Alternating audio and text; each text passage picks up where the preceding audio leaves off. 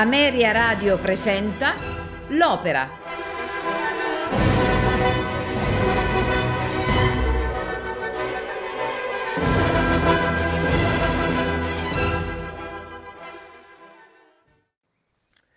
Scegliere quale norma offrire al nostro pubblico è stato qualcosa di assolutamente complesso perché numerosissime sono le incisioni live, alcune anche di qualità elevatissima e due sono le celeberrime incisioni in studio.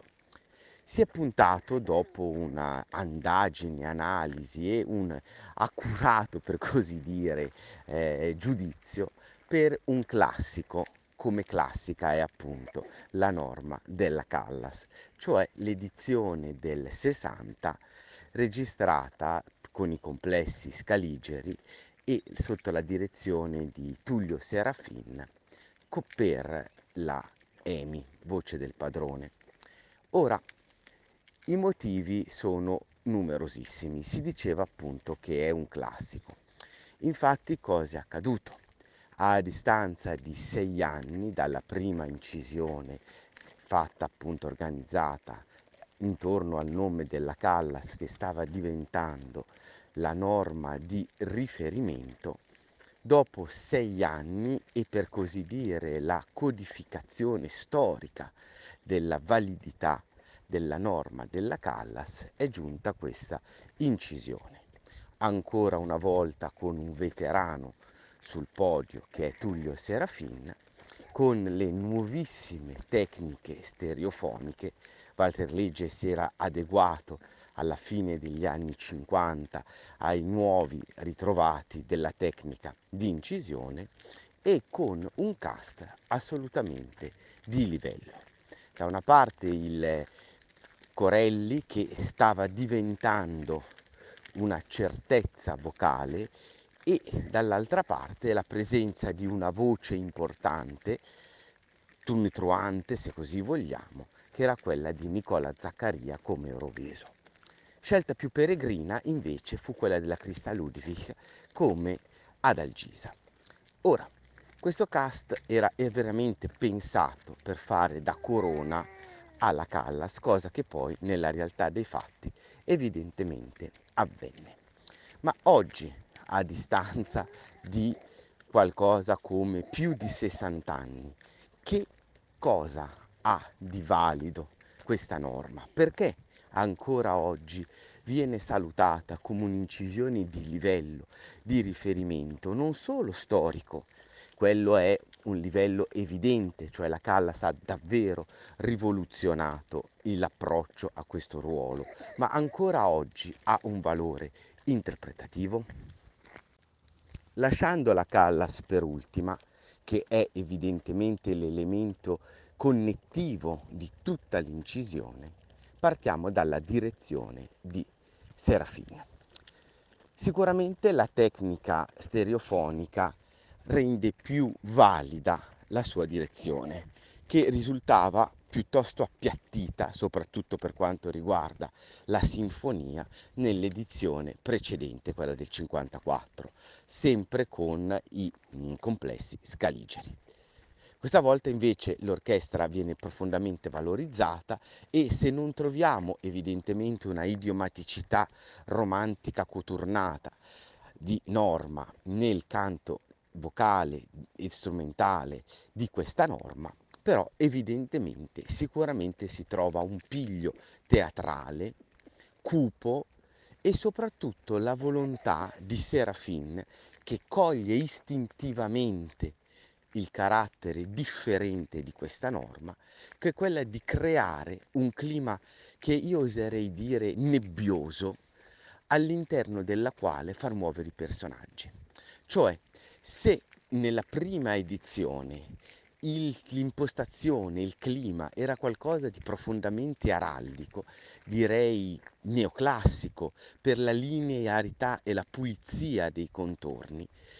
Serafini in maniera quasi istintiva rende tutto molto più annebbiato, in modo da riuscire a dare un certo tipo di evidenza particolare ad alcuni lampi Per esempio, la presenza delle percussioni all'interno della sinfonia, che compaiono effettivamente come improvvisi lampi dello scudo di Irmin Sul in una nebbia tipicamente druidica. In questo devo dire che l'efficacia è sicuramente alta. Evidentemente non possiamo richiedere a Toscanini, scusate, a Serafini in un clima toscaniniano, è una specie di lapsus freudiano questo, un'idea di riapertura dei da capo, dei tagli e soprattutto il fatto di avere un approccio che in anni poi non lontanissimi da questa edizione, Richard Boninge, grazie anche alla presenza della sua gentil signora Joan Sutherland, stava proponendo proprio alla direzione di queste opere romantiche. Accanto alla direzione di Serafin si segnala come grandissima la presenza di Corelli. Corelli infatti ha una organizzazione vocalica cioè un bronzo scultoreo meraviglioso, che ha poi una possibilità di muoversi nel settore medio-grave del canto con una plasticità scultorea enorme ed ha in sé poi la capacità di svettare in maniera quasi imprevista, proprio con un ottone meraviglioso, nella zona dell'acuto.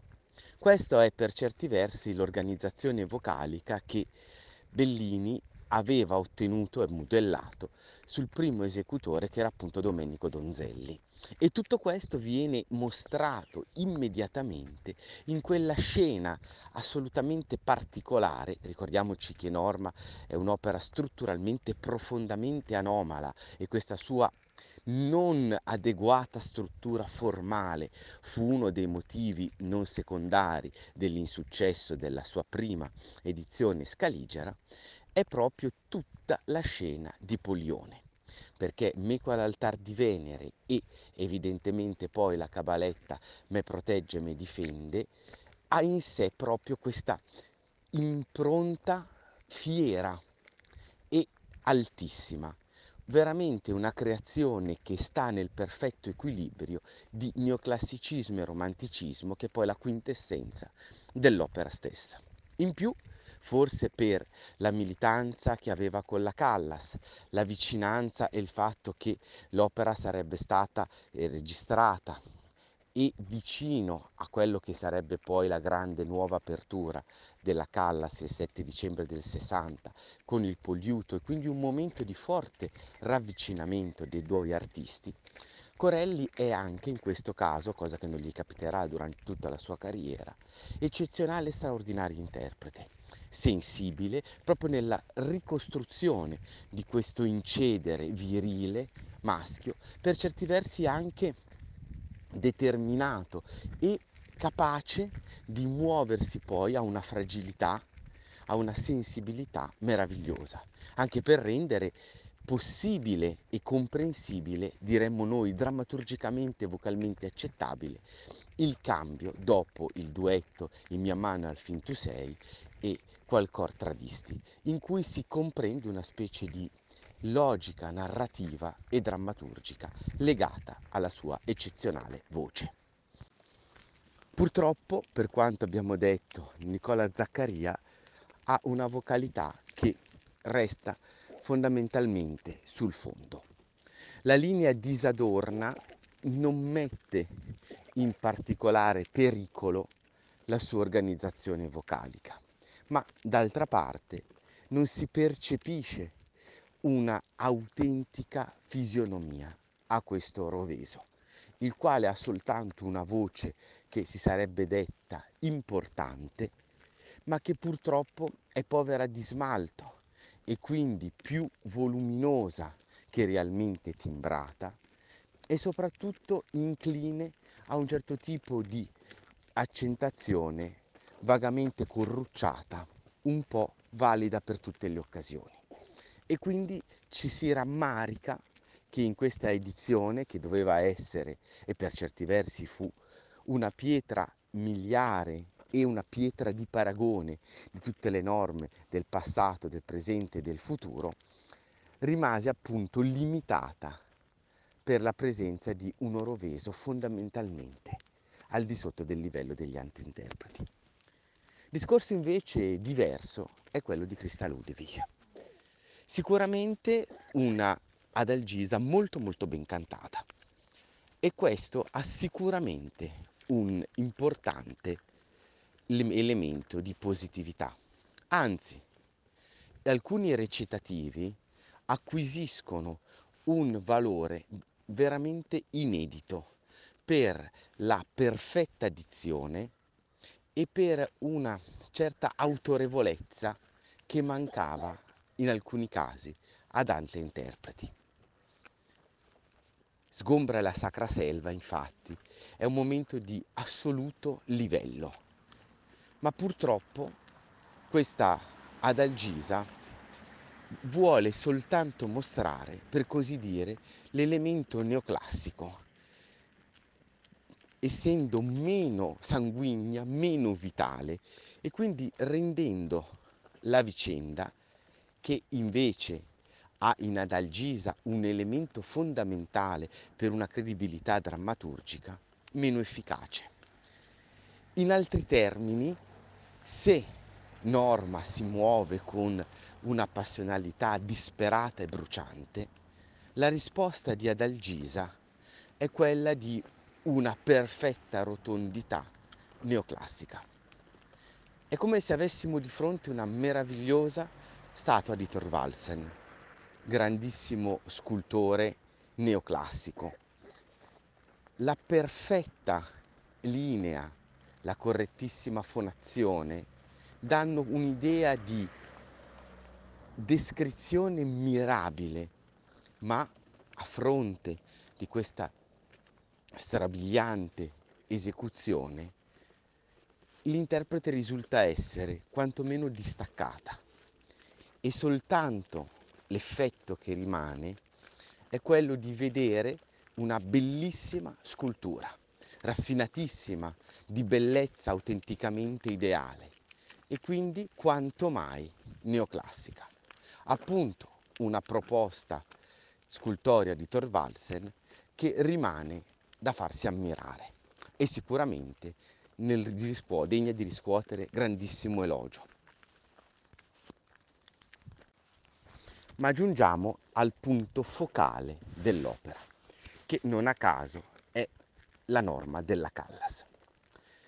Questa norma si colloca a chiusura di un'importante parabola. L'opera venne eseguita per la prima volta nel 50 in Messico e abbiamo anche testimonianze di queste prime edizioni. Venne poi nel decennio successivo più e più volte eseguita con una progressiva e non potrebbe essere diversamente considerando la sensibilità del fraseggio della Callas, crescita nel cammino interpretativo e approfondimento nel voler sondare con quel talento unico, eccezionale della Callas, le caratteristiche della figura della sacerdotessa di Irminsul. Giunge quindi per certi versi a conclusione della parabola questa seconda incisione in studio, che voleva appunto suggellare il rapporto con la sacerdotessa di Irminsul e la grandissima cantante. Evidentemente, e sarebbe sciocco tentare di dissimularlo, l'incisione raffigurò e la quasi totalità della critica non fece nulla per smentirlo, una profonda ed evidente, non dissimulabile decadenza vocale nel personaggio. E questo fu palese. Ma la Callas riuscì in quello che è il miracolo che solo le autentiche grandi dive riescono a fare, cioè, come direbbe Montale, il trasformare un difetto in una risorsa. E quindi i difetti meramente esecutivi di questa norma si trasformano sotto la capacità illusoria drammaturgica, scenica della Callas in eccezionali pregi. In altre parole, se la linea soprattutto da tenere lunga risulta essere malferma, gli acuti meno incerti, il virtuosismo paurosamente meno nitido, tutto questo viene a creare una tensione scenica enorme. Diventa la descrizione di un'anima lacerata che sta cadendo. Lei stessa vede sopra di sé la caduta dei druidi.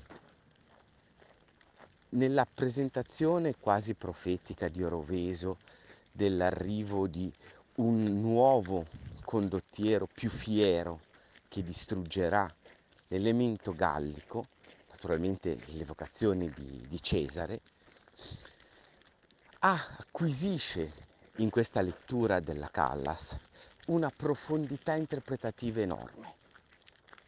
Abbiamo quindi di fronte, e l'immagine vocale che ci viene data, è quella di una donna non più giovane, che ormai vede disfarsi sotto l'evidenza della realtà, dalla parte a una parte la sua fisionomia di sacerdotessa. Si percepisce come il mondo druidico si stia quindi sgretolando sotto la nuova spinta romana. In questo il recitativo Sediziose Voci è meraviglioso perché si rende veramente palpabile il fatto che questo mondo di cui Norma è emissaria è ormai segnato da una distruzione imminente, come la fragilità di il sacro vischio mieto, incerto, fragile, in cui la volontà di assottigliare la linea per renderla appena appena increspata, non fa altro che rendere palese la fragilità della condizione e dall'altra quello della donna. Una donna ormai non più giovane che si vede preferire la più fresca e bella novizia ad Algisa. Per questo si richiedeva forse alla Christa Ludwig una maggiore passionalità, come era quella che per esempio darà nelle poco felici recite parigine dell'addio di Norma, di scusate della Callas a Norma, la giovanissima Fiorenza Cossotto, la quale aveva la ricchezza, lo splendore vocale che Simone Beauvoir avrebbe definito quella dell'età forte, che si oppone alla fragilità di una donna ormai non più giovane che appunto è norma. Christa Ludwig quindi con la sua bellezza prettamente vocalica seduce la mascolinità un po' grezza per certi versi del Poglione di Corelli, che evidentemente si lascia superficialmente sedurre. Norma è consapevole e la distruzione della sua figura di donna è enorme. Quindi ogni acuto difficile, ogni linea fragile, ogni mancanza di autorevolezza nella scansione vocale diventa un elemento in più che descrive la condizione infelice di questa donna. A questo riguardo eccezionale è il No, non tremare, corpo centrale del grande concertato del finale primo. Norma è un'opera in due atti di Vincenzo Bellini, scritto sul libretto di Felici Romani e tratto dalla tragedia Norma ou l'infanticide di Louise Alexandre Sumet.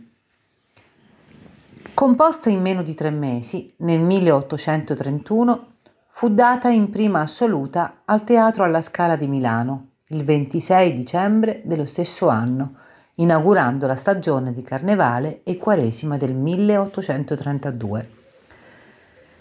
Quella sera l'opera, destinata a diventare la più popolare tra le dieci composte da Bellini, andò incontro a un fiasco clamoroso, dovuto sia a circostanze legate all'esecuzione, sia alla presenza di una clacca avversa a Bellini e alla prima donna, il soprano Giuditta Pasta. Non solo, ma l'inconsueta severità della drammaturgia e l'assenza del momento più sontuoso, il concertato che tradizionalmente chiudeva il primo dei due atti, spiazzò il pubblico milanese. Il soggetto è ambientato nelle Gallie al tempo dell'antica Roma e presenta evidenti legami, anche se non espliciti, con il mito di Medea. Fedele a questa idea di classica sobrietà, Bellini adottò per norma una tinta orchestrale particolarmente omogenea, relegando l'orchestra al ruolo di accompagnamento della voce. L'azione si svolge nelle Gallie, all'epoca della dominazione romana. Nell'antefatto la sacerdotessa Norma, figlia del capo dei druidi Oroveso, è stata l'amante segreta del proconsole romano Pollione, dal quale ha avuto due figli, custoditi dalla fedele Clotilde all'insaputa di tutti. Primo atto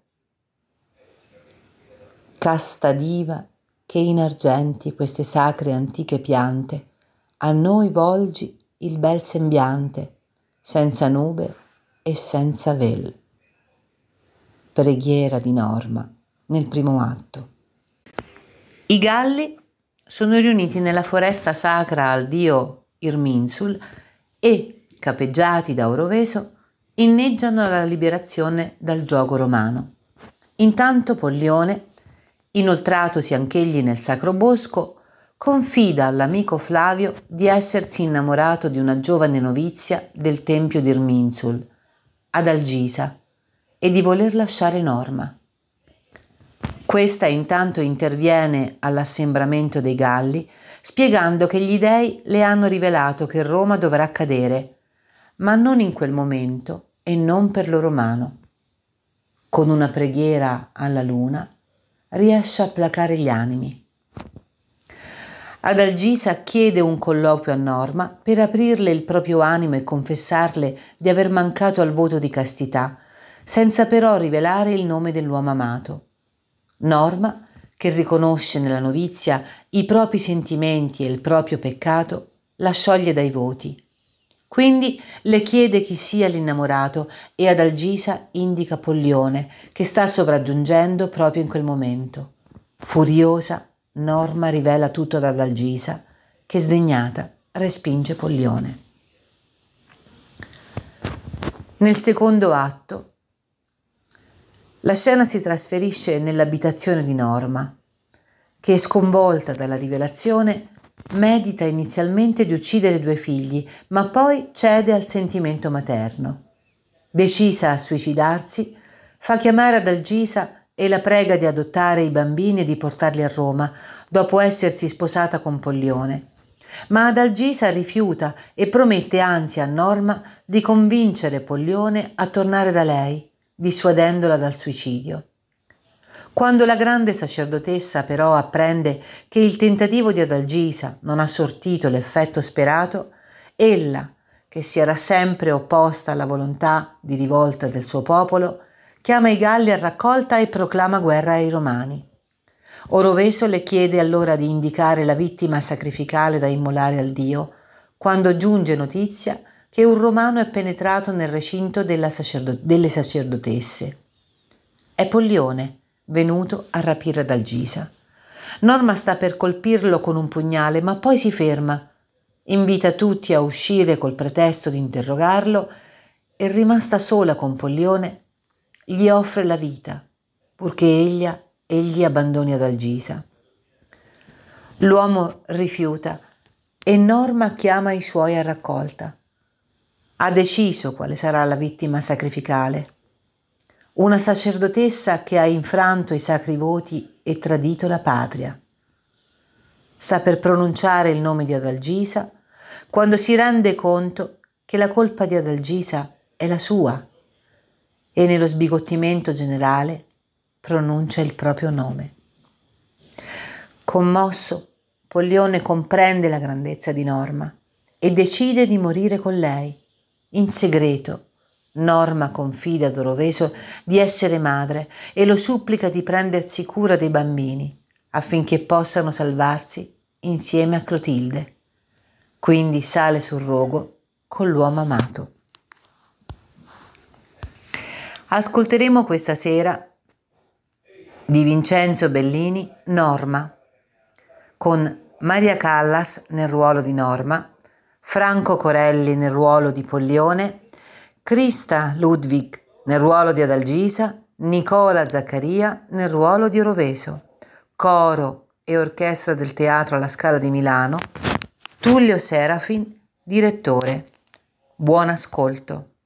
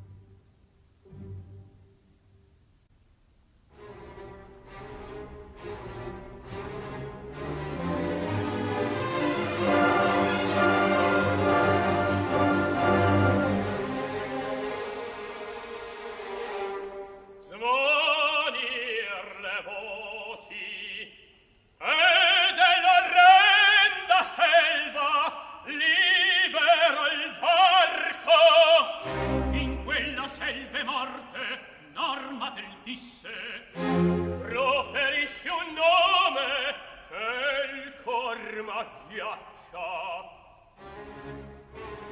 Oh che di tu? L'amante la madre dei tuoi figli. A me non puoi far tu rampogna ch'io mertar non senta ma nel mio spenta la prima fiamma e un dio la spense un dio nemica al mio riposo. Ai pie mi veggo l'abisso aperto e lui m'avvenne io stesso. Altra me resti tu parla sommesso. Un'altra sì ad alcisa tu la vedrai. Fior d'innocenza riso di candore d'amore.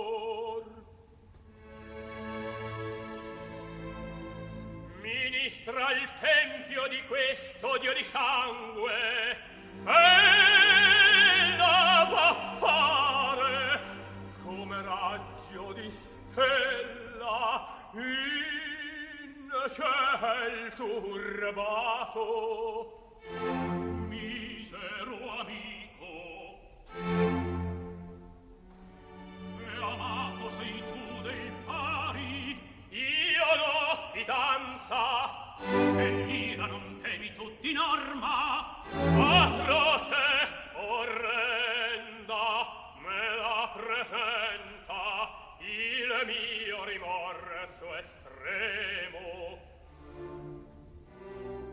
Un sogno onorra il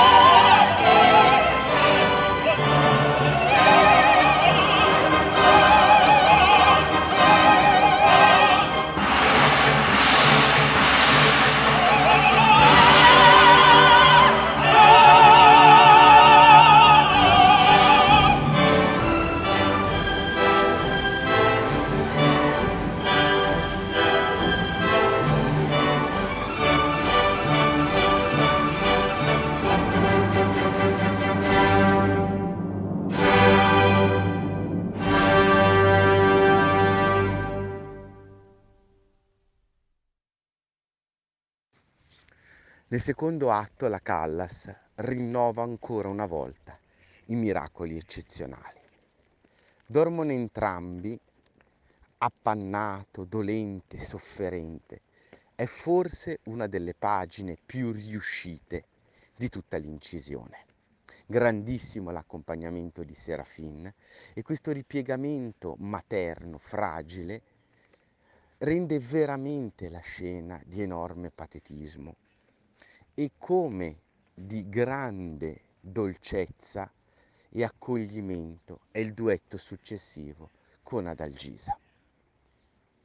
Abbiamo già parlato della scena di Oroveso, ma è nella parte, la grande sezione del finale che la Callas darà veramente il meglio. Sangue Roman scorra torrenti, evidentemente indica la fragilità del mondo di cui lei stessa è l'ultima rappresentante. In questo siamo di fronte profondamente a una mancanza di spessore, fragile, dolente, incerta. È questa sacerdotessa che disperatamente si abbandona contro lo scudo di Irminsul, sperando di riuscire a recuperare con un gesto disperato, qualcosa di cui lei bene nemmeno conosce la natura. Grandissimo è poi il duetto in cui abbiamo la possibilità di ascoltare, come abbiamo detto, un Corelli ispiratissimo e di livello eccezionale.